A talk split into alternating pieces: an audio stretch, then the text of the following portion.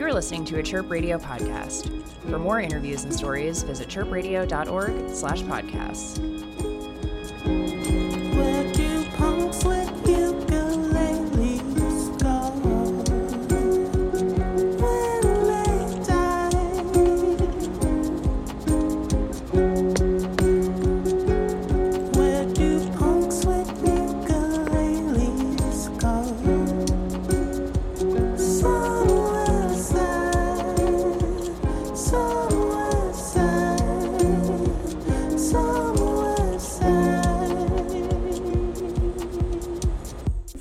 Phelps. You're on Chirp Radio.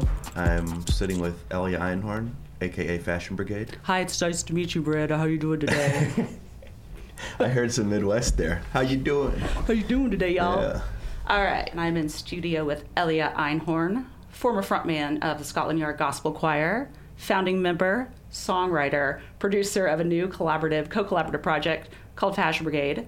Also, host and producer of Pitchfork Podcast Radio, or like Pitchfork Radio, and purveyor of all the good things of Talkhouse. like you're a busy individual. Purveyor of all good. of all good things. So you're back in Chicago. You were at Pitchfork over the weekend, and you were you were interviewing for your podcast. I was. I'm a little froggy. My my voice is a couple uh, notches lower than usual. Yeah, I was I was there hosting Pitchfork Radio. We were live for three days from Pitchfork Music Festival, and yeah, it was amazing. We had. Uh, Dreezy come through the booth. We had Whitney. We had Charli XCX. We had uh, Rico Nasty. Rico Nasty's fans followed her golf cart and ended up licking the glass and kissing the glass. I'd, ne- I felt like I was in the proverbial Beatles limousine, you know, like uh, it was really something. That's It no was joke. awesome. You were interviewing, and you said something like seven hours a day for three days. Seven hours a day. Yeah, it was wild. It was It- really wild. it And you were awesome. also I love it. and you were up early probably and stayed up late. Did the whole Oh, yeah, thing. It's yeah, kind of the yeah. it's part of the deal. Yeah, So a well, lot of caffeine, a lot of adrenaline. I got to eat a lot of Chicago diner there at the fest. You know, my favorite vegan joint here in Chicago, where I used to work when I was touring with Scotland Yard. Did not you go know out that. for a month. You you hit the West Coast. You come back. You sling some seitan to the punk kids, and then you go back out and hit the East Coast. So you kind of touched on on Scotland Yard uh, Gospel Choir, your previous band that you were Yeah, in. yeah. 2009, you guys, you all had a pretty traumatic accident, van accident, going to a show in Indiana. We did, we did. We, we were supposed to play at a festival in uh, Cincinnati. We were driving through Indiana, and our tire not just stripped, but completely malfunctioned. And uh, and the van, thankfully, our driver was really good and ended up jacking the wheel because we were going into oncoming sort of an oncoming traffic lane with Mack trucks coming straight towards us. He he jerked the wheel in time to save our lives because we all would have died if we'd hit the trucks, but the but the van just went airborne and and they told us later that it rolled about a dozen times. So it was it was it was a really terrible accident and three of us to varying degrees meet the least hurt of the people who were really badly hurt um, sustained really bad injuries, yeah.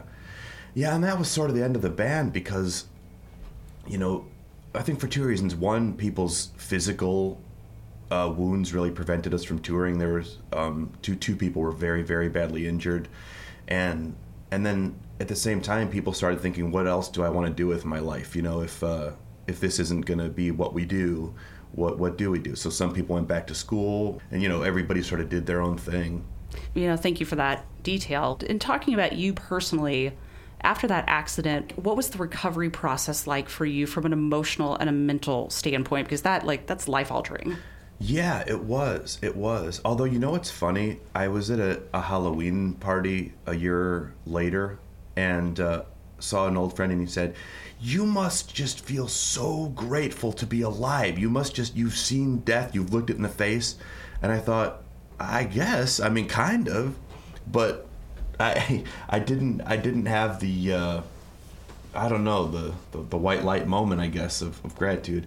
Having said that, I, I don't know what's out there, but I have thanked it many times that we're all still alive. And uh, but for me, I, I- needed to take some time away from life. I mean, physically, I needed about a month off. I, I fractured my neck and my back in that accident, and I had stitches all around my head. I sort of still have a question mark scar on my head, which is why I wear my hair longer. So I, I took a little bit of time away and I moved to Olympia, Washington, where I had um, one of my best friends, Erin, was. She was actually the cover model of our first record, of Scotland Yard's first record. She and her wife had just bought a house out there, and they said, Look, we have some extra space. You can help us get the house all up and running. And, and so I lived out there for a couple months and sort of had a reset. And it was nice because the attitude out in Olympia, Washington is, is very different from what I'd grown up with in Chicago. Is this where you really started to draw the inspiration for like writing? You know, it was, but but I will say that had started in Chicago. Okay. I, even while I was still in a neck brace, I was playing guitar, starting to work out songs, starting to play with beats, and and that I thought that that was going to be the next Scotland Yard Gospel Choir record. I was so determined. In retrospect, it's sort of heartbreaking. I was so determined to get us back on track that I was like, I was just working so hard to get the songs together. I do feel a little bit emotional talking about it because it meant so much to me and it meant so much to me to try to restore normalcy to our lives at that time. It quickly became obvious that A, the choir was not ready at all to come back, and B, that this stuff didn't sound like the choir and, and was was different and, and didn't have the group dynamic that that had. And so in Olympia, I was in. They have a fantastic record store called uh, Rainy Day Records. The record store clerk was putting a bunch of X records on the shelf that someone had sold. One, and suddenly hit me. I had this song that I'd written, and I remembered Rob from Bloodshot, which was the label that Scotland Yard Gospel Choir was signed to, telling me that Exene Cervenka from X was a huge fan of ours, that she really loved our stuff. And in that moment, I thought, oh my God, oh my God, why don't I ask Exene to sing a song? And so that was where that was where Fashion Brigade was born in that one moment of realization.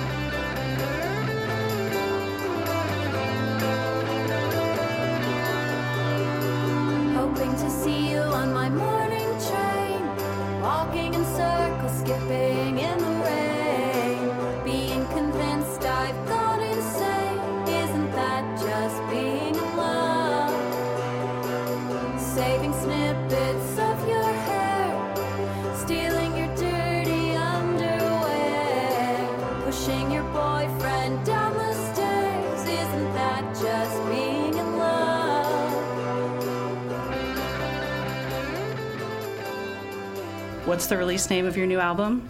It is called, for the sake of radio listeners, F the Heartache. I was actually hoping he was going to say the real F bomb and then we would have bleeped it out and it would have been funny, but I like the way that you said that. I'm a professional radio host. Talk a little bit about, if you could, um, going through the rest of that process for Fashion Brigade and, and this release of the new album. It's a co-collaboration. So, who are some of your co-collaborators that you uh, for, for this release? Well, Exene Cervenka from X, um, we did a few songs together, and one of those is on the record.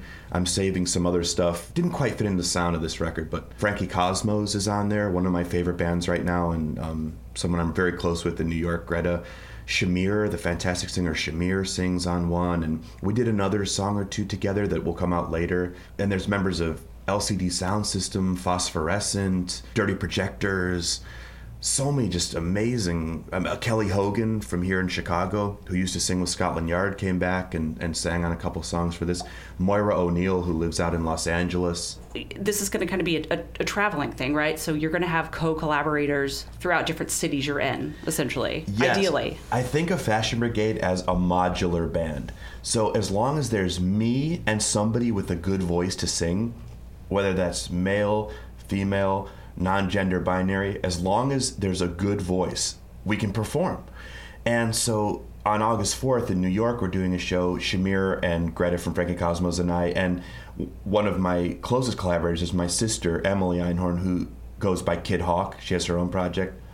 So they're all singing at the show, and and I plan to bring it to Chicago, and I, I do want to bring Emily out here, um, but I also would like to bring a lot of Chicago singers out for the Chicago-based singers out for that one.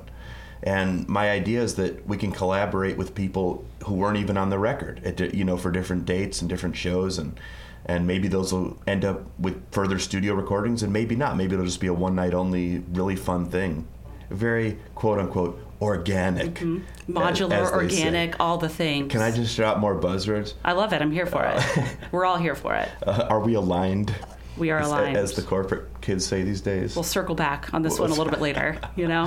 oh no. So we have to wrap it up, but we are all very excited for this release. Um, but before we do, I always like to ask the question like, who are your top three artists in rotation right now? Like, no wrong answers. They could be old, they could be new. Like, I'm so your- glad you your asked this. I am obsessed with Orville Peck right now.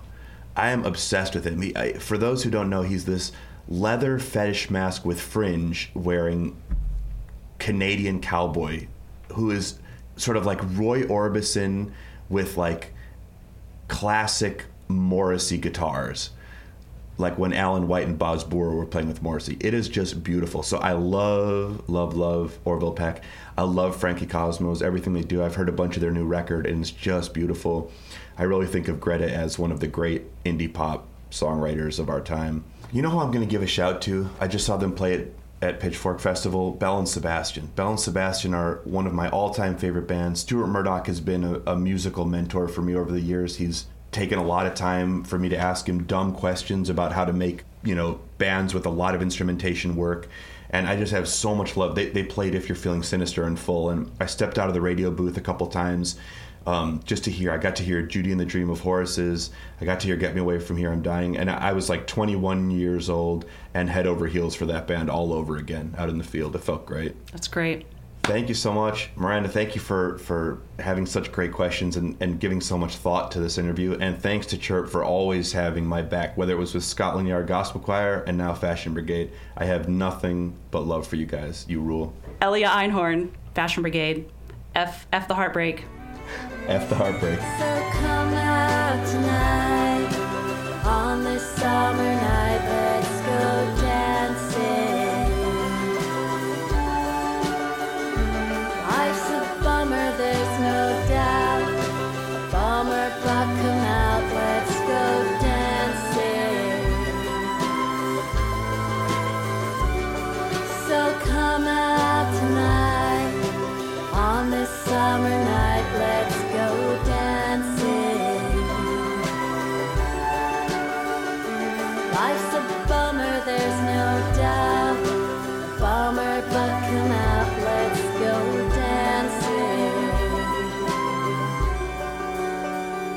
find this and other interviews at chirpradio.org slash podcasts.